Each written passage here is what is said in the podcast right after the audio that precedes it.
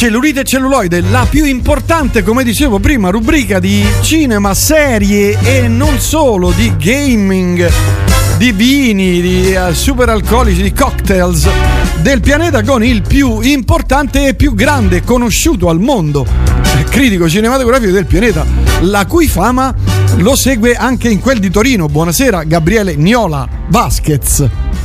Conosciuto in tutto il mondo, perfino a Torino. Ma è successo, è successo cose bellissime a Torino. Intanto ben trovato, come stai? Sto bene, grazie. Ah, meno male. E insomma, sono successe cose bellissime in quel di Torino, ma raccontaci, siamo tutti così tesi verso di te? Allora, a Torino sono andato a promuovere, cioè non so se l'avevo detto, perché ho fatto un libro. No, no, detto. Ma guarda, non l'avevi detto. Sì, ma è una cosa di niente, adesso non mi va di stare qua a promuovere la vita addosso che si compra tranquillamente anche su Amazon a 17 euro. Però no. ho fatto questo libro, vabbè, ok. Dai, l'abbiamo detto anche questa volta, dai, vabbè. Vabbè, vabbè. vabbè. vabbè. È l'ultima però, eh, sì, poi basta. Grazie, eh. grazie, grazie. Ecco.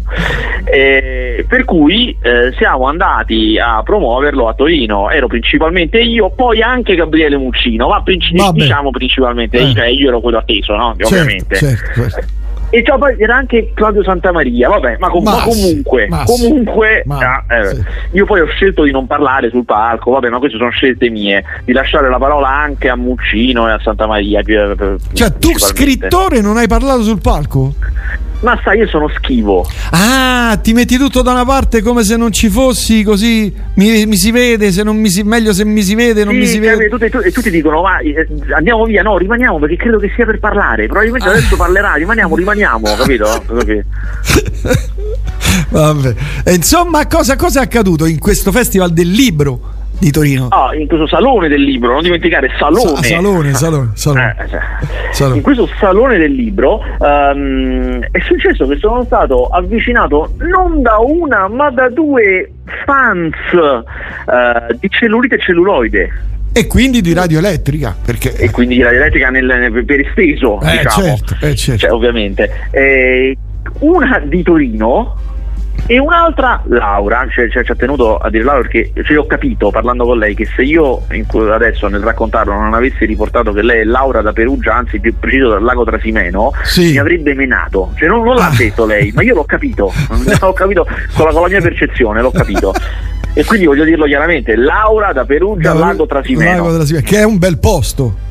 Un posto straordinario. Eh, esatto. certo. Eh, certo e sono avvicinato per, per farmi i complimenti per la trasmissione.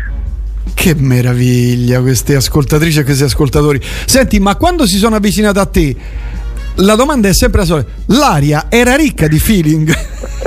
Beh, in quel momento particolarmente. Ah, meno male sono riuscito anche a firmare due libri, a autografare due libri. No. Ma perché io ho scelto, ho scelto due perché cioè, poco ma bene. Beh, fai, hai fatto benissimo, bravo, bravo, bravo. E insomma, questo. Ah, qui mi chiedono. Aspetta, eh, ma qual è il titolo del libro? ah, cioè. No, lo chiedono seriamente, mi sa, eh, forse. La vita addosso. La vita addosso, vedi? La vita addosso. Senti, da una cosa all'altra poi parleremo anche di cuori. Vabbè. No, no. Ne parlerai tu. Io è una cosa che io non conosco. No, no. Quindi no, ne parlerai no, tu. No, no, no. volevo da te un punto di vista. Ma cosa è successo sul set nel, col, nel film con Alec Baldwin? Ah, storiaccia, una storiaccia che abbiamo appreso questa mattina. Eh, praticamente eh, non so come vi siete informati voi perché in alcuni giornali italiani l'hanno riportata non alla grande, nel senso, cioè io ho letto alcuni titoli di principali quotidiani che dicevano Alec Baldwin spara alla direttrice della fotografia, che non sì, è esattamente sì. quello che è successo. Eh, è successo un incidente gravissimo, nel senso che mh, questo era un western, si chiama Rusted, e c'era una scena di sparatoria, come immaginerete quando si fanno le sparatorie nei film, le pistole sono molto caricate a salve Certo. Era caricata a salve anche quella di Alec Baldwin, ovviamente, eh, solamente che eh, qualcosa ha sparato. E questo qui entriamo un attimo nel campo delle cose un pochino da verificare. Io ho parlato con delle persone eh, che un pochino ne sanno di come funziona la balistica, queste cose così, cioè che mm, spesso mi dicono che può capitare che anche le pistole caricate eh, a salve, nonostante non abbiano l'ogiva, attenzione a questo termine tecnico, l'ogiva, l'ogiva è quella parte, la parte del proiettile a punta sostanzialmente, nonostante non abbiano l'ogiva, eh, dei detriti, qualcosa può comunque uscire, se sei molto vicino ti può ferire. Il punto è che eh, durante questo incidente la regista è rimasta ferita, ma la direttrice della fotografia è proprio morta. Quindi è ancora purtroppo una storia che ancora dobbiamo capire bene. Ma sai se, era, se erano cose che non sappiamo. Sai se erano vicine, se, se erano eh, questo ancora non si sa, sono sicuro di sì perché di certo di lontano era impossibile, no, probabilmente certo, era un primo piano, un'inquadratura vicina, evidentemente. Eh, so che Baldwin ovviamente, come ovvio che sia, è andato subito a, dire, a parlare con la polizia, cioè, eh, come dire, si è offerto subito di eh, spiegare certo. le cose, non sarà, ovviamente non sarà mai colpa sua, questo è chiaro, però eh, pure non è, non è, neanche simpatico che per una cosa che tu hai fatto, seppur involontariamente è morta una persona. Porca eh, miseria, è una cosa che ti segna per tutta la vita, cioè uccidere eh, anche esatto. involontariamente una persona non volendo ti segna esatto, per tutta esatto. la vita, una cosa che, insomma, che ti, ti, ti segnerà proprio. Bisognerà Ma... capire perché lì un, qualche responsabile è stato da fuori, in queste situazioni il responsabile a cercarlo è sostanzialmente la, la, società di assicurazioni che non vuole pagare. Eh, certo. quindi qualcuno le spese ne farà, probabilmente qualcuno del reparto attrezzeria, eh, perché il salve. Cioè, il proiettile a salve ha dentro la polvere da sparo per fare, il, per fare l'esplosione, giustamente. Sì, purtroppo non so dire esattamente cos'è che può fuoriuscire comunque, ammetto di non saperlo bene perché non so esattamente come funzioni. Beh, può Però fuoriuscire. Potrebbe, mi hanno detto. Eh, potrebbe fuoriuscire, secondo me, non l'ogiva perché l'ogiva non c'è, diciamo la pallottola non c'è, ma la chiusura, eh, quella chiusura che fanno per non far uscire la polvere, quella uh, dentellata. Quindi magari eh, è partito quel, pezzo, quel pezzetto di metallo che è una cosa gravissima perché dovrebbe essere chiusa con la carta, quella lì non dovrebbe essere ehm, ehm, chiusa schiacciata, dovrebbe essere un proiettile, diciamo una, una cartuccia eh, con la testa tagliata e con sopra la carta per, mm, atta a tenere solamente la polvere da sparo. Ma certo è che sì, qualcosa, cioè, purtroppo è, morta una persona, qualcosa di grave, insomma, cioè, mm, è partito, non c'è niente da fare. Che poi credo sia una delle poche, delle rarissime volte, perché insomma si fanno film di, di sparare eh, praticamente tutti i giorni, Gabriele. Sì, sì, uh, assolutamente, assolutamente. Purtroppo nella lunga storia del cinema ne sono capitate di fatti così, però relativamente poco rispetto a quanto si spara nei film, ovviamente. Eh, certo. Anche perché ci vuole anche sfortuna, nel senso che nessuno mira al direttore della fotografia, alla direttrice della fotografia, eh, certo. si spara più o meno a caso, si spara quando spari a salve. Eh. eh certo, certo, certo. Mamma mia, mamma mia. Brutta cosa. Senti, ma io volevo sapere eh, che, che ci stava a fare alla festa del cinema di Roma eh, Caterina Caselli. C'è un documentario a lei dedicato. Ma l'hai visto tu? Perché sono no. curioso. Eh no, non l'ho visto. Ma come non l'hai visto? Non l'ho visto, ma ho visto una cosa di cui dovresti essere ben più curioso. Ah, sentiamo. Innanzitutto, ho visto due serie tv e non si dica che io non sono disposto a sporcarmi le mani ecco. certo.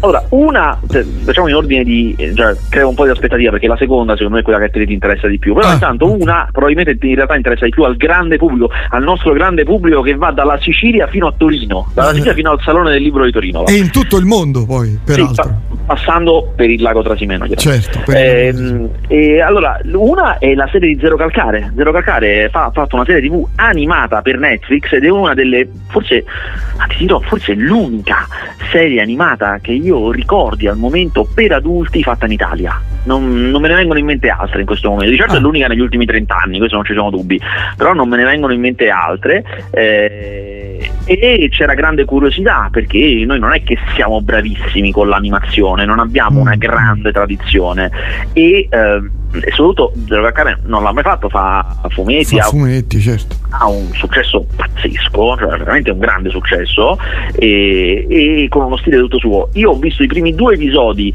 che è un po' poco perché gli episodi durano 15 minuti, durano pochissimo mm. e, e sono 6 mm. eh, quindi diciamo che è un po' poco due, due, episodi, però devo dire il primo mi ha proprio stupito, ha, ha un impatto, una forza, un ritmo, una capacità di raccontare, divertire e tenere avvinti pazzesca, ma veramente Addirittura. mi ha, sì, sì, mi ha stupito. Ha una, la, la, sua forza è che lui, e non è facile per niente, riesce a mantenere il tono che ha nei fumetti, e non è mm. facile mm. per niente, mm. mm. ma ha una grande idea, ha questa grande idea che diciamo che nel, non so se lo sai, lui, eh, il protagonista dei suoi fumetti è lui, è una versione di finzione sua di, di lui, di Zero Calcare, la sì, persona che poi in realtà sì. si chiama Michele Rec.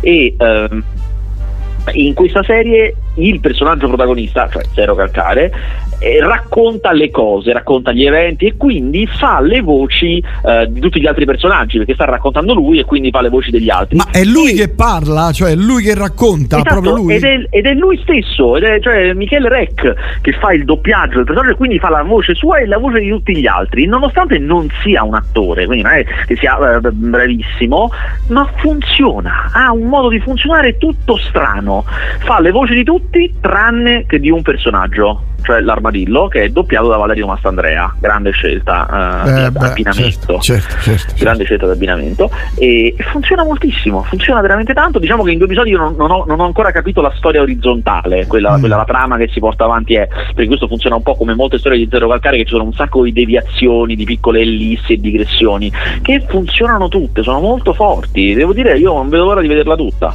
Senti, ti volevo chiedere, ma chi fa eh, i, i, fumetti animati? Cioè, l- l- diciamo Zero Calcare in questo caso disegna i fumetti e li anima lui, cioè ai computer le cose, oppure c'è uno, un gruppo di persone che animano i fumetti? Allora, dipende, perché se tu sei uno che nella vita fa l'animatore, te li disegni e te li animi con un gruppo di persone, ma tu partecipi. Nel caso suo, che non, non fa di lavoro l'animatore, eh, la cosa è stata un pochino, più, un pochino diversa. Lui ha fatto come una versione in bozza, senza movimenti, cioè diciamo eh, lui dava tutte le, le, le, immagini più o meno, le, le immagini cardine, eh, poi lo studio di animazione gliele migliorava cinematograficamente, cioè gli diceva guarda inquadriamolo così, oppure qui facciamo un carrello, qui gli dava un po' di linguaggio per immagini, diciamo. Mm. Eh, poi partivano la parte dei movimenti proprio e glieli, glieli, animavano loro e lui correggeva, diceva guarda qui questo personaggio la bocca è più grande, qui gli occhi sono più piccoli, qua il braccio è più lungo, faceva tutte le piccole correzioni mm. e ovviamente ha dato lui co- come sono fatti tutti i personaggi, diceva questo si veste così, questo è fatto così, questo è fatto colà, quindi è come se lui supervisionasse continuamente il lavoro di altri. Certo, diciamo. un, lavor- un, lavorone, cioè non solo per lui ma tutti per, que- per tutti quelli che fanno i fumetti, insomma i fumetti animati. Certo, lui ha detto che ci hanno messo molto poco per fare fare questi 90 minuti, che alla fine no, sono 90 minuti come un film, ci hanno messo da Natale all'estate, quindi quanto gennaio, febbraio, marzo, aprile, maggio, giugno, luglio, agosto, 8-9 mesi più o meno, mm. che è molto poco perché dice lui ci hanno lavorato in tanti, che lui non l'ha detto ma l'ho capito io, ci hanno lavorato in tanti, vuol dire che Netflix eh, ci ha messo, cioè ha voluto investire parecchio, eh, mm. diciamo, Beh. perché chiaramente lì la forza lavoro è, è, questione di soldi. Eh certo, più gente metti più la paghi ovviamente. Ma eh, senti, certo. secondo te potrebbe avere successo in, Ita- in Italia, ma soprattutto potrebbe avere successo all'estero? Allora, secondo me in Italia avrà sicuramente successo. Successo per i numeri di Netflix, eh, che non sono i numeri da Rai o di Canale 5, ovviamente, sono numeri più mm. piccoli, mm. però sì, sicuramente avrà successo perché, perché, funziona bene, quindi già lui ha molti fan, poi il passaparola sarà positivo perché è buona, quindi sì. Uh, sull'estero uh, lui sostiene che mh, diciamo in linea di massima i suoi fumetti non è che vadano benissimo all'estero, tranne Francia e Belgio, dove vanno mm. bene, e lui pensa che lì probabilmente forse ci potrebbe essere una sorta di piccolo successo successo se va bene, perché con pubblico ce l'ha quantomeno, mm. però dalle altre parti non crede. Ne- negli Stati Uniti no, perché lui insomma è troppo sovversivo per gli Stati Uniti secondo me. Beh sì, insomma è molto europeo su tante cose, poi sui mm. cartoni gli Stati Uniti, già gli Stati Uniti sono molto inquadrati sulle cose, sui cartoni ancora di più, insomma, sono le cose molto diverse, non sono abituati, ecco. Diciamo, Senti, sembra difficile. Invece la seconda serie che hai visto? Oh, la seconda serie io l'aspettavo tantissimo perché ero proprio curioso. Si chiama Vita da Carlo, l'avevamo anticipata qui un po' di tempo fa. Ah, sì, Ed è la serie, di, serie TV di Carlo Verdone per Amazon Prime e parte il 5 novembre su Prime Video. Ok. Eh, che lui ha fatto sulla sua vita cioè il protagonista è lui Carlo Verdone, mm. in quella, non, devo dire non lo so se è veramente casa sua quella in cui è girato, devo dire non, non, non sono riuscito a capirlo, che so che lui abita uh, di, di, fronte a Piazza Trilussa, dall'altra parte del Tevere, se non sbaglio lui abita lì, eh, ma mi sembra in realtà che la casa dove, dove è metà dell'Aventino, mi sembra, mm. quindi non, lo so. Credo che abitino, abitino, abitino, abitino vicino sia lui che Antonello Venditti, sempre lì in quella zona, anche se poi eh, Venditti ha anche una casa fuori Roma. Eh, in campagna. che poi nella serie poi ci sono questi anche Venditti, ci sono questi che entrano e escono dalla sua vita, chiaramente. Venditti che fa Venditti, c'è Max, c'è Max Tortora, che sto sempre con lui che fa Max Tortora. Eh, di certo non, mm, ci sta una moglie da cui è separato, una figlia e un figlio che non sono i veri figli della vera moglie, questo è sicuro. Mm. Eh, e c'è una segretaria. E poi ci sono dei personaggi che non sono quelli veri, ma tu hai capito che cioè, sai chi sono? C'è questo produttore terribile che si chiama Ovidio, che è Aurelio De Laurentiis, che è il suo produttore di adesso, pal- palesemente proprio. Certo. Eh, ci sta la sua segretaria, che è una che nell'ambiente è nota ed è proprio, cioè, non, è, non è lei, ma tu capisci che è lei. Insomma, mm. sono, molte cose sono vicine alla realtà. Ah, la serie, innanzitutto rispetto agli ultimi film di Verdone, che secondo me sono fatti malissimo, cioè una pessima fattura proprio. Sì, brutti, brutti, brutti, brutti. Questa è fatta abbastanza bene, non benissimo, ma abbastanza bene, che già è una cosa a me mi ha fatto molto ridere, innanzitutto. Ho visto quattro episodi, ognuno dura 25 minuti più o meno. Eh, mi ha fatto molto ridere. La storia l'ha inventata Nicola Guaglianone e Menotti, che sono due di quelli di Gigrobot, che stanno facendo tutto. Cioè, sono, ogni volta che tu vedi un prodotto italiano diverso dal solito, ci sono loro dietro, praticamente. Mm, mm, e si sono inventati questa storia che fa molto ridere. Cioè, da un lato c'è Verdone che sogna, sogna proprio spasmodicamente di fare un film serio per vincere il Festival di Cannes, che è una cosa che già fa molto ridere. Cioè, un film drammatico. Autore... Sì, no, ma non solo, poi contatta questo scrittore di film d'autore che, che, gli fa questa proposta di un film che si chiama Incrocio di ombre, che già fa ridere da morire. e Aurelio De Laurentiis che lo, lo, insulta e lo caccia dal suo ufficio, non vuole neanche vedere. Che gli dice Aurelio De Laurentiis gli dice te devi fare i personaggi e gli propone, gli propone eh, sulla falsa riga di lo famo strano, lo famo anziano, vuole fare sto, pro, sto film che si chiama lo famo anziano e Perdone non vuole. Basta, io non lo voglio fare. E dall'altro lato eh, lui sì, fuori da una farmacia, lui sta sempre in farmacia chiaramente. Sì. Eh, fuori da una farmacia, se fa male c'è un incidente, uno si fa male, lui esce e fa un pezzaccio dicendo ma non è possibile, questa città piena di buche, cioè, fa come una specie di comizio improvvisato che finisce su YouTube, ha un milione di like, di eh. cose e lo contatta il presidente della regione, il governatore della regione Lazio, eh. che non si chiama Zingaretti ma si chiama Signoretti, che, e gli dice no, devi fare il sindaco di Roma, devi fare il sindaco di Roma tu, fai candida, candida, e nasce questa cosa che tutti vogliono far fare il sindaco di Roma e lui non sa dire di no. E per cui continuamente fuori casa ci sono i reporter con il microfono che gli dico cosa farai per la cultura, cosa farai? E lui scappa con la smart. Ah, eh, ma, ma, non solo, questa diciamo è un po' la trama. Eh, poi c'è, vabbè, c'è un personaggio che a me mi fa morire perché la, la figlia ha uno e si è installato a casa sua, che non se ne va, e si mette lì, mette i piedi sul tavolo, fuma in casa, tutte le cose che lui non sopporta ed è un ah. personaggio molto divertente. E, e però il vero, vero, vero protagonista di tutta questa serie, ho capito, è il rapporto che lui ha con i romani. Ogni puntata è pieno di questi romani che lui incontra, uno all'ospedale, uno per strada, uno al tassinaro, cioè, sempre diversi e sono sempre tipologie romane diverse. C'è mm. ovviamente il coattone stile brega e quello c'è e va bene, eh, ma poi c'è la signora anziana con l'anca che gli fa male che, vede, che lo incastra al coso, c'è la farmacista che lo ferma, c'è uno che lo ferma, uno che si sta sposando lo ferma per strada perché vuole farsi selfie e lui finisce nelle foto del matrimonio. Insomma, ce ne sono tanti diversi e questo rapporto che lui ha con questi, lui non sa dire di no, che è vero, io l'ho visto con i miei occhi, lui non sa dire di no a nessuno. Per cui dice sempre di sì a tutti. A un certo punto finisce a casa di una, cioè incontra una signora che gli dice eh, c'è mia sorella che sta tanto male, ma è una grande fan, potrebbe andarla a trovare. Dice, ma come? Ma che vado da solo a casa di quelli? Sì, vai qui vicino, poi in realtà sta in un paese vicino a Roma. E lui ci va a casa di questa e comincia a stalkerarlo al telefono e lo chiama continuamente e lui non sa dire di no a nessuno. Insomma, eh, secondo me è molto forte questa serie. Da vedere, assolutamente da vedere. Eh, allora, qui mi, mi dicono eh, più di una persona che accadde anche a Brandon Lee. Sì, esatto, esatto. Quella cosa di Alec Baldwin. Eh, mi dicono, sì. ma che in quale contesto? Nel Corvo, nel film Il Corvo lui mm. ci rimase secco, morì per una pistola caricata a salve male. Poi lì, sai, feriscono le teorie del complotto ovviamente, però la versione ufficiale è quella. Oh, qui mi dicono il film di Zero Calcare l'hanno girato, hanno girato una scena sotto casa mia, ma è possibile? Allora, quello era il film. Allora, c'è tutta questa c'è, c'è una storiaccia qua.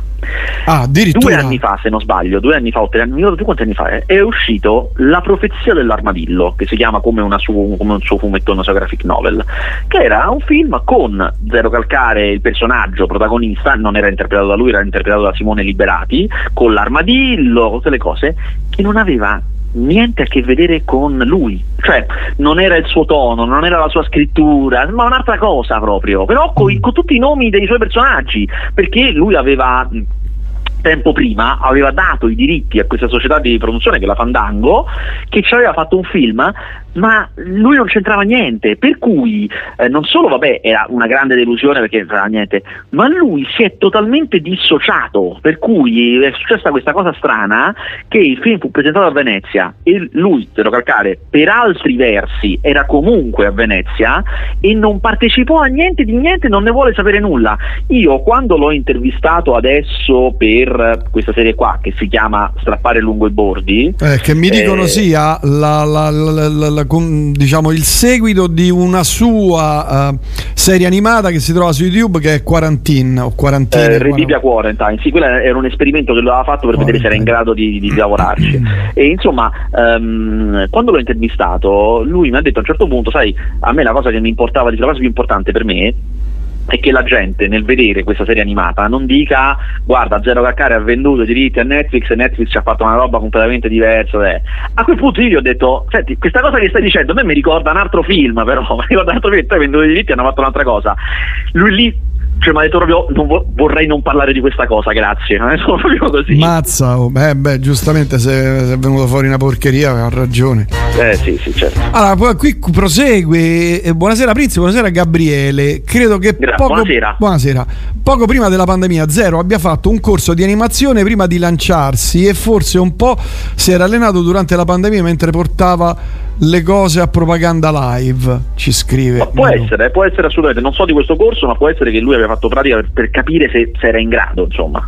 Poi ancora la serie di Verdone, tipo quella di Luis CK. Allora, ah, anche qui c'è una storiaccia, nel senso che Scrive questo progetto, questo progetto nasceva proprio come queste serie qui, che, cioè come lui o come anche Curb Your Enthusiasm, come queste serie americane in cui i comici fanno se stessi. Però poi io ho capito, ma questo lo sto dicendo io, eh, chiaramente non è ufficiale, è una cosa che io ho capito. Io ho capito che Nicola Guaglianone e Menotti, che l'avevano inventata così, un po' si sono tirati indietro dal progetto, perché poi non risultano più, risultano come ideatori, scrittori della prima puntata e poi basta, fine. E io credo che a un certo punto poi Verdone l'ha fatta sua e quindi ha cambiato un po' queste cose. Alla fine non, non, non ricordo tanto queste. Cioè il parente più prossimo come, come stile eh, poi, eh, è otto e mezzo, perché è una serie piena di sogni, piena di lui che cerca di fare qualcosa e non ci riesce. Anche Ma otto e mezzo, è film, di, serio. film di Totò? Sì, di Fellini. No, di Fellini, quello di Fellini. Fellini, eh, Fellini con Totò? No, non c'è no? Totò in otto e mezzo, no. No, c'è, c'è, no, c'è Mastroianni. Ah, ok, allora ha sbagliato. E, mh, mm, per quanto 8 e mezzo è molto serio, questo è molto da ridere, però insomma a me mi ha ricordato più, più quello che le serie tipo lui. Mm. Senti, per tornare a bomba e alle cose nostre di casa nostra, no? E poi non mi, di, non mi dica che non guardo le serie. No, non mi dica che non guarda le serie. No, no, quello te lo dicono gli ascoltatori, non sono io. Gli ascoltatori ah, sono cioè, la verità. So, eh, eh, eseguivo degli ordini, tu. è colpa degli ascoltatori, sono stati loro. Io non volevo.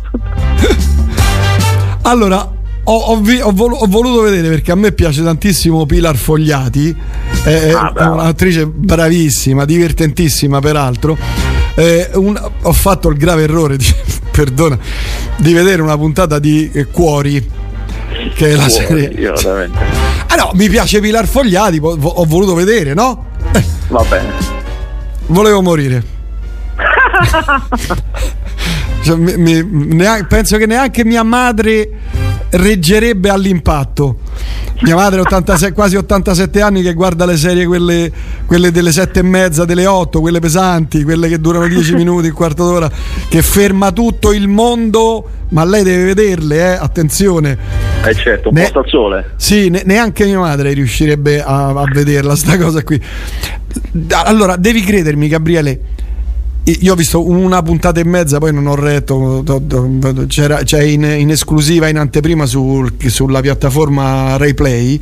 Uh-huh. E regge, cioè la serie è retta tutta da lei. Cioè sembrano gli, gli altri attori, a parte una ragazza, la figlia del primario, eccetera, sembrano tutti fatti di, di, di Alcion. Cioè tutti fattissimi. Io non capisco, cioè, d'una lentezza come entra lei, la serie cambia.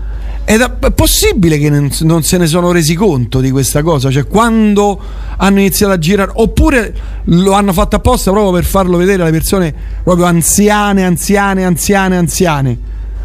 Sì, beh, è un misto delle due cose. Eh, cambiare, cioè fare qualcosa di un po' diverso, che alle volte vuol dire anche migliore, costa, costa sempre, perché la cosa più semplice è fare le cose come le abbiamo sempre fatte, è la cosa più semplice di tutte, e anche farle non benissimo è molto semplice. Poi ogni tanto capita che c'è qualcuno che si vuole impegnare, quello che io so, perché cioè, non, io ovviamente non sto sui set, però insomma parlando in giro quello che ho capito, è che cioè, una cosa che non fanno in molti di impegnarsi in queste cose perché non ti attira delle simpatie, cioè non è una cosa mm. che ti aiuta mm. se vuoi rimanere in quel mondo, uh, stare lì e far fare a tutti quanti la figura di quelli che vanno male, cioè non è una cosa ottima. Uh, per cui insomma sono son scelte non facili, ecco. Vabbè, ho, ho, capito, però è possibile che il regista non si rende conto chi scrive i testi, cioè la sceneggiatura. Cioè, no, devo dire, la sceneggiatura è anche no, carina, ci sono dei, degli intrecci soliti, intrecci d'amore, lei che stava con lui, eccetera, sempre le solite cose. Però diciamo è carina come idea, no? Perché lì all'epoca, insomma, la, la, la, l'archeologia, diciamo, no? Eh, no? Il medioevo del trapianto di cuore, con strumenti originali dell'epoca, quindi attrezzi chirurgici originali dell'epoca. Eppure ci sono gli altri attori che sono lentissimi ogni parola per dire ogni parola ci mettono una settimana Gabriele questi sguardi pensa è questo è fatto per, per, per ragioni di rapidità. Cioè eh, a parte che c'è un universo di persone dietro il regista che gli dice che se fai delle cose un pochino più complicate ti dice ma no ma no ma così la gente non capisce bisogna essere più semplici in televisione. E poi se tu vuoi dire vabbè facciamoli semplicemente recitare meglio semplicemente male non potrà fare eh. Eh, lo dicono vabbè se vuoi farlo fallo però ci devi comunque devi fare sta roba devi fare in 20 minuti eh eh? non devi fare. Ed è molto complicato prendere magari delle persone che non sono proprio i più grandi attori su piazza mm. e fargli fare qualcosa di migliore della media in pochissimo tempo. Cioè, solitamente ci vuole un po' di tempo per fare le cose fatte bene. Mm. ragione per la quale è complicato. Se, mia, se non hai la personalità, se non, se non sei quei, magari quei registi che vengono dal cinema o che vengono da altri successi che possono dire no, innanzitutto le cose si fanno come dico io, se non me ne vado. Seconda cosa, ci mettiamo più tempo perché io le cose le faccio bene, se non me ne vado vado e non tutti possono dire questa cosa qua. Eh, si chiama Riccardo Donna che tra l'altro fa anche il cantante, musicista, ha fatto un sacco di, di serie, passioni. Hai un medico... dischi? No. Eh, no. magari, magari, sono degli ottimi dischi. Sì, no, beh, non lo metto in dubbio. Ne, ha fatto Nebbie e Delitti, oh, che mica è, Nebbie, Nebbie e Delitti è una bella serie televisiva, eh. Eh, con Luca Barbareschi, è veramente bella. Perlomeno eh, la seconda e anche un po' la Beh, sai, lì so, so, sono pubblici diversi. A me una volta lo, lo, lo, sceneggiatore di Romanzo Criminale la serie, anni fa, quando, quando uscì, quindi più di dieci anni fa. Ha fatto, Nero, lo, ha fatto Nero Wolf, che è una serie dicevo, bellissima. Lo, sceneggiatore di, di, Romanzo Criminale la serie, che si chiama Daniele Cesarano, era eh, lo stesso che faceva serie bruttissime su Mediaset. E siccome quando uscì Romanzo Criminale, no, diceva, ma scusa, ma com'è possibile che tu hai fatto Romanzo Criminale che è bellissima? E poi ha ah, quelle schifezze su Mediaset. E lì mi spiegò una cosa, mi spiegò, oh, guarda, cioè, non, non devi vederlo così è diverso. Eh, fare romanzo criminale per me è molto più facile di fare quelle serie su Mediaset, perché romanzo criminale non deve prendere tutti, cioè prende semplicemente a chi gli piace la roba di gangster fatta in una certa maniera e fatta bene. Invece io su Mediaset devo fare magari la cosa che ha un po' di giallo, però deve prendere anche la casalinga, però ci vogliono anche i bambini, però ci vuole la storia d'amore, tutte cose che mm. non stanno bene insieme. Certo. Cioè, non, e io non, tant'è che non le faccio il romanzo criminale, faccio la roba solo per chi gli piace la roba di gangster. Mm. Per cui fare, queste, fare magari nebbie e delitti è più semplice di fare una roba come Cuori, che deve mettere insieme mille cose che non stanno bene e mm. infatti poi non, non, non stanno bene, certo, eh. non stanno bene. No, anche perché la cosa bizzarra è che è stata sparata su piattaforma prima. Le, le, prime due puntate sono state in anteprima sparate qualche giorno fa su piattaforma. Per cui, cioè, chi è che va a vedere piattaforme? Non ci va la signora di 70 anni? O eh, quello... ma, ma, è quello che vogliono fare loro, vogliono portare quelle persone sulla piattaforma. Eh, la grande impresa della RAI mm. è cercare di fare in modo di allargare il pubblico di Rai Play a tutti, alla, tutti vuol dire anche chiaramente il pubblico della TV che è spesso anziano. Certo. Altra serie in anteprima, sempre sulla RAI, qui te lo dico, la, la nuova serie, cioè la, la, terza stagione di Il Cacciatore, che tu l'hai viste le altre puntate, le altre stagioni? No, non l'ho vista, ma lo so che è molto buona, però non l'ho eh, vista. C'è un Francesco so, so Montanari. So. Guarda, secondo me Francesco Montanari insieme a Alessandro Borghi, Luca Marinelli e Marco Giallini sono i quattro attori migliori che ci sono in Italia secondo me. Può, essere, può essere. Può essere. Eh, Francesco Montanari già nelle altre due aveva fatto aveva recitato in maniera eccellente, veramente straordinaria. Qui nelle prime due puntate eh, quasi impazzisce, insomma vabbè, tu, non ti sto a raccontare, però guardati la serie perché è veramente bella, velocissima fatta proprio a 380 all'ora, eh, bella, bella, bella, bella. Te la consiglio. Però tanto lo so che non la guarderai. Eh, lo so, ma che io non guardo serie. Vabbè, ma quella lì la dovresti vedere. Quella è, eh, cioè... Ho capito, ma quante ne devo vedere? Cioè, okay. già, già, già, già, te ne ho dette due oggi. Cioè, sì, perché le hai viste al festival, se no col cavolo che l'avresti viste. Eh. Ah, per la, vabbè, la, la vita da Carlo me la sarei visto sicuro. Eh, Mi pare che sì, me l'ha aperto. Vabbè. Senti, vabbè, andiamo avanti. Che film sono usciti questa settimana? Parliamo oh, di cose. Qui oh. Ho mezz'ora che stavo a parlare di serie, eh? eh, eh non lo so. Eh, no, lo so. Eh, io devo, devo attrarre gli ascoltatori perché tu. ah, c'è un sacco di vita all'altro questa settimana. Eh, allora, mm. L'ho visto la lista, certi film, mamma mia. No, c'è un sacco di film. Ah, sì, un sacco, lo capirai in effetti mi sa che non ce n'è neanche uno buono. Ah, vabbè, eh, purtroppo. Oh, allora, cominciamo, cominciamo dal primo che è un filmaccio proprio, che però deve farci riflettere. È un filmaccio, ma noi dobbiamo trarre una lezione sì, da tutto questo. Certo. Si chiama 8 Rue de l'Humanité, cioè 8 Via dell'Umanità, che già, già il titolo vorrei, vorrei, sentirmi male. È il film che i francesi hanno fatto sul lockdown. Noi avevamo fatto eh, lockdown all'italiana subito dopo, proprio cotto e magnato, immediatamente dopo eh, la fine del lockdown. Loro invece hanno aspettato un anno e mezzo per partorire una cosa che secondo me è assolutamente a livello, cioè una roba brutta tanto quanto la nostra, molto più lunga, un film di due ore immotivate su questo condominio durante il primo lockdown eh, in cui ci sono varie famiglie, vari nuclei, persone diverse che fanno cose diverse, eh, è una commedia, chiaramente non fa ridere per niente e, e eh, mette in scena ormai, se non altro, lockdown all'italiana, con tutto il brutto, che era veramente brutto, mm. eh, metteva in scena una cosa istantanea, cioè era un racconto immediato di quello che si era vissuto. Questo arriva adesso a raccontare cose che ormai sono totalmente superate per noi, cioè quel momento in cui eh, non si sapeva ancora se le mascherine funzionavano, l- quando c'era l'ossessione del virus e ovunque come faremo a proteggerci, insomma,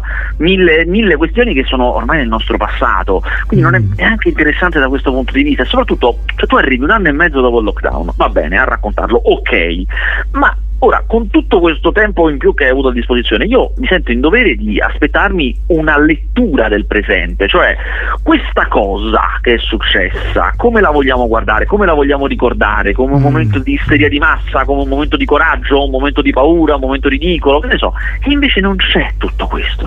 È una roba proprio come lockdown all'italiana un anno dopo più lungo. E non, non fa ridere. Cioè, per niente, esatto. Cioè, vabbè, non faceva ridere neanche l'altro, immagino, perché io non, per carità, non, non faceva ridere neanche l'altra maniera, per carità, ma non manco questo. Ah, mamma mia. Vabbè. Ma forse l'hanno fatto un anno e mezzo fa e lo fanno, l'hanno sparato fuori adesso.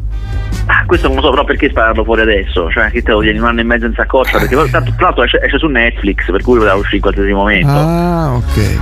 okay. Altro film che è uscito già su Netflix eh, è un film allora, che è brutto, però è brutto divertente. Cioè, un po' mi sono fatto delle risate perché, perché, è brutto. Si chiama Night Tease, Denti di notte, ed è una storia. Allora, è una storia perché loro hanno voluto copiare John Wick, sostanzialmente. Perché c'è tutto notte, chiaramente, notte, neon, auto fighe, interni fighi, come John Wick, che stanno tutti vestiti in completo, strafighi, no, con questi uffici di design, solo che sono vampiri.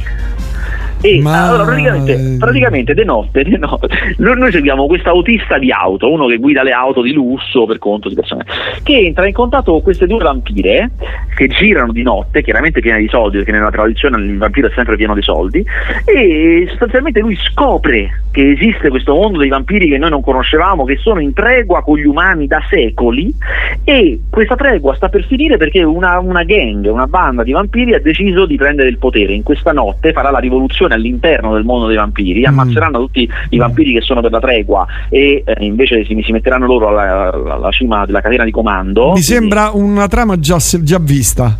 È un po' sì, anche perché è la eh. dinamica delle cose mafiose, è uguale, no? Cioè no, no, ma proprio, mafioso, ma proprio dei vampiri proprio un film di film dei vampiri, l'ho già, già fatta. Già, allora, cioè, quello che succede è che queste due vampire, eh, nel prendere in ostaggio quest'autista e costringerlo a portarle in giro a fare lavori da vampiro, una delle due si innamora di questo autista. Ora, la, ricambiata tra l'altro, la cosa assurda di questo film, eh, sgangherata, è che in realtà vuole raccontare una cosa difficilissima, cioè che questa persona, questo essere umano, che è vittima di queste vampire che lo minacciano sempre di farlo fuori, cioè che lo possono uccidere in ogni momento, si innamora del proprio carceriere, che è una cosa complicatissima da raccontare, mentre invece il film sembra essere convinto che sia facilissimo. Cioè a un certo punto lui semplicemente innamora innamorato. Da che ne ha paura, la scena dopo sono teneri, fanno cose tenere e non mm. si capisce neanche perché questa vampira si sia innamorata. Ma la, lo, la vampira lo mozzica? No, non, non lo mozzica perché poi cioè, non, non, si capisce bene. Però ci sono un sacco di scene d'azione, è un film americano, quindi ha quella fattura insomma ben fatto, per carità, però è un po' ridicolo.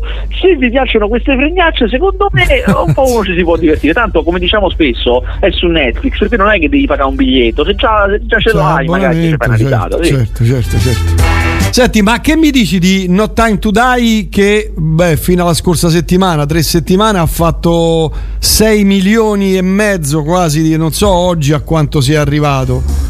Beh, guardo subito a quanto eh, guarda, oggi. Vinam pure verifica perché Vinam la prima settimana ha fatto 3 milioni, un botto di, di cifre iperboliche. Allora, uh, l'incasso totale ad oggi, a giornata, a giornata ieri sera, di No Time to Die è 6 milioni e mezzo. Uh, mentre invece Venom è a uh, eh, 4 milioni, eh, considerato che chiaramente è uscito in sala dopo, è uscito in sala due settimane dopo, quindi ha due weekend in meno sulle spalle.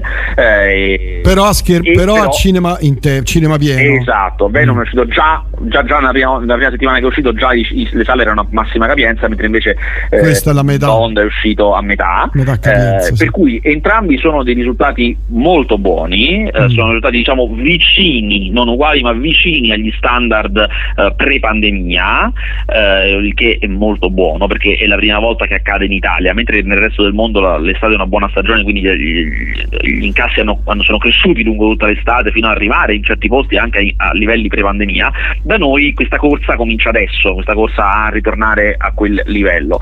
La brutta notizia è che eh. sono solo questi due film ad aver incassato. Se tu guardi t- tutte le altre uscite, sono a un livello molto sotto il pre-pandemia. Mm.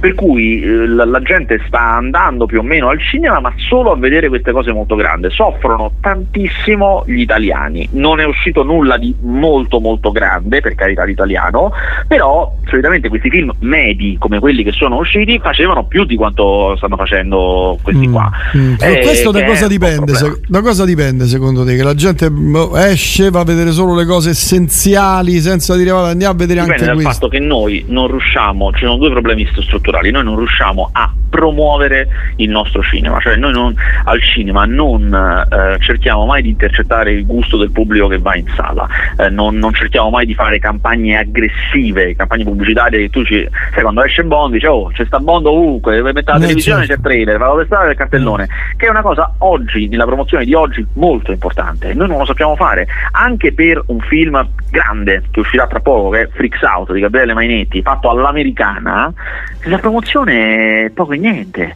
poco e niente, non solo, se tu guardi i film americani la promozione parte un anno prima, cioè un anno prima ti dicono ci sarà questo film e arriva cioè, il titolo, poi arriva un poster, poi arriva un piccolo trailer di, di tre secondi.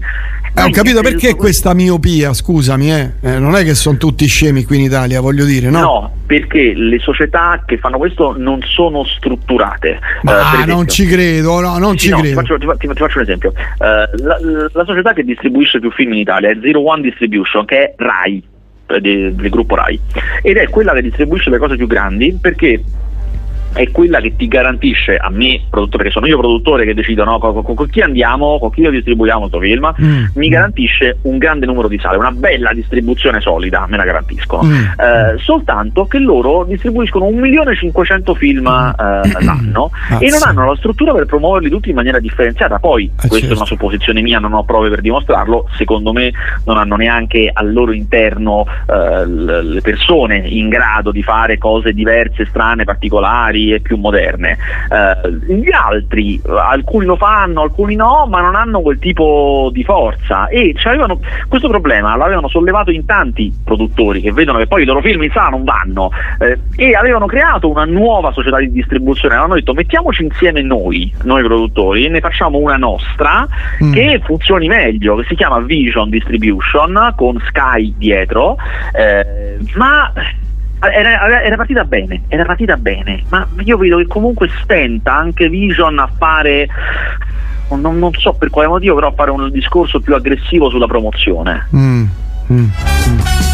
Vabbè, andiamo avanti. Altri film? Qui sono arrivati tra l'altro una barca di messaggi, Gabriele, una barca. Vabbè, qualcosa, leggi qualcosa eh, è il desiderio, è il desiderio. Eh, so, non mi fare la, politi- la political, citazione Boris, Giorgio. Eh, tra l'altro stanno facendo le riprese di Boris, oh. Eh certo, serie 4, sì. Ca- quando esce? Oh? No, eh, dobbiamo sapere. riprese da, na, fra un anno. Eh sì, voglia. fra un anno. Eh. eh. se stanno a fare le riprese, eh, sì, cioè, più o meno, se non è un anno sono dieci mesi. Cioè, vabbè. Eh, qui mi, mi, bacchettano Totò in otto e mezzo. Sì, qual era l'altro film con, con Totò, mannaggia? Uccellacci Uccellini. Uccellacci Uccellini, forse ho sbagliato con quello. Sicuramente ho sbagliato con quello. Chiedo scusa, eh, chiedo scusa. Eh. Mercoledì scorso su Rai 2 sono passate le prime due puntate del Cacciatore. Eh, ma era in anteprima, insomma, da, da qualche paio di settimane, mi sembra. Gabriele, hai, hai già visto gli Eterni? Lo vedo dopo domani, che è il film Marvel che chiude fest- la festa del cinema di Roma. Di, di, ma supereroi ovviamente. Certo, certo, certo. Marvel Universe. Ah, sono arrivato colpevolmente in ritardo. Cowboy Bebop, ne avete parlato? Il prezzolato no. è costretto a guardarlo per recensirlo. no, non sono quello, quindi non l'ho visto. Ma che è? È la versione live action di una serie animata degli anni 90 che era bellissima, si chiama Cowboy Bebop che da noi andava in onda su MTV. Ah, poi qui dicono la, la vampira lo succhia? No, non lo succhia.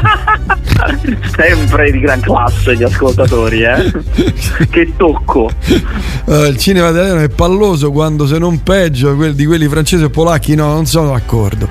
Non sono d'accordo perché secondo me Freaks Out, per esempio, sarà una bomba di film. Beh, sì, sì, ma io sul cavolo. Tu l'hai, tu l'hai, visto? No, ancora no. Ho visto a Venezia, certo, ne avevo parlato. Ah, ah, è vero, è vero. Quindi confermi che è un filmone. Sì, sì, sì, a me piace tantissimo. Bello, divertente, mm. grande, grande spettacolo. Bello, mm. bello. Mm. E lì, ma quello uscirà a Natale? No, esce il 28, tra un paio di settimane. Ah, ma adesso? Eh sì. Cavolo. No, sì, certo, sì, il 28, il 28. Andare al cinema, andare al cinema. Lo fanno su IMAX per caso? Ah, questo non lo so, però potrebbe, eh? potrebbe. Ah sì? Bene. Allora, andiamo avanti, altri film, Gabriele, vai. Uh, allora, uh, eh, da cosa parto? Parto, parto, parto da... Uh, I Giganti. I Giganti è un film italiano terribile Ma di Bonifacio. Angius, è terribile. Su queste persone che si. perché non era male.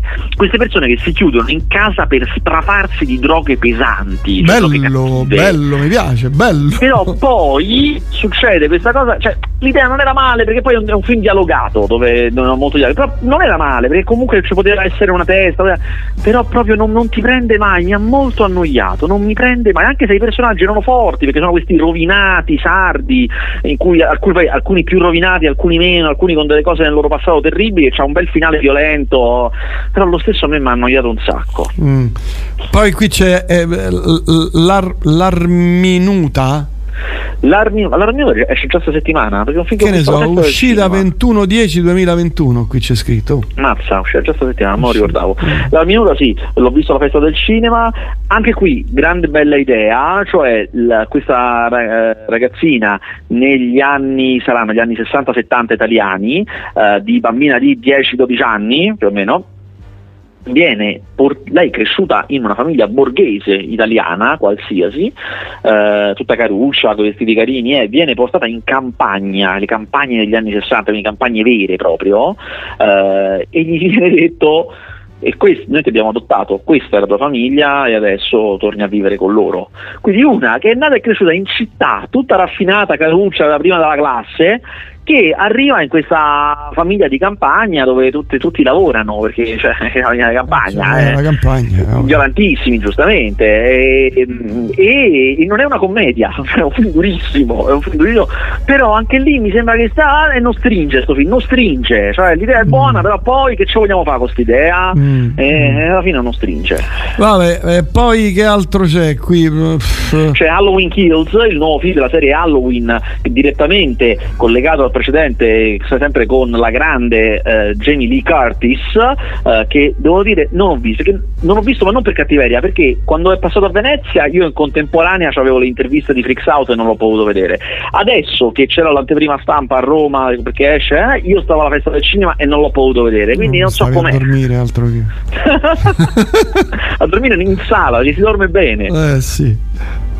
Mannaggia. Poi c'è, ah, c'è questa è la, la fiera dei film con delle buone idee che però alla fine, perché ce n'è un altro francese, adesso molto figo, che si chiama Petit Maman, la piccola madre, Mm. su di nuovo bambina che eh, viene portata dai genitori nella casa della nonna, perché la nonna è morta, la nonna è morta, quindi tornano nella casa dove viveva la nonna e dove chiaramente la madre di lei era cresciuta da piccola, per mettere a posto, stanno lì due o tre giorni per eh, prendere quello che va preso, sistemare le cose. Lei che ha otto anni, fatti conto, gira nel, nel- nel parco, nel- diciamo, nelle zone limitrofe e incontra un'altra bambina con cui comincia a giocare, solo che quest'altra bambina è uguale a lei, cioè non identica ma quasi, eh, Mm. quasi uguale Mm. a lei. E andando, la prima cosa che uno pensa è, vedi, lei ha scoperto la figlia, la gemella illegittima, eh. Eh. Invece andando avanti si scopre che quella bambina che lei ha incontrato è sua madre da piccola e c'è questa strana cosa, come se lei avesse viaggiato nel tempo, Madonna. comincia a frequentare sua madre da piccola, la quale la porta a casa da, da sua madre, cioè la nonna, quando ancora era viva, era giovane.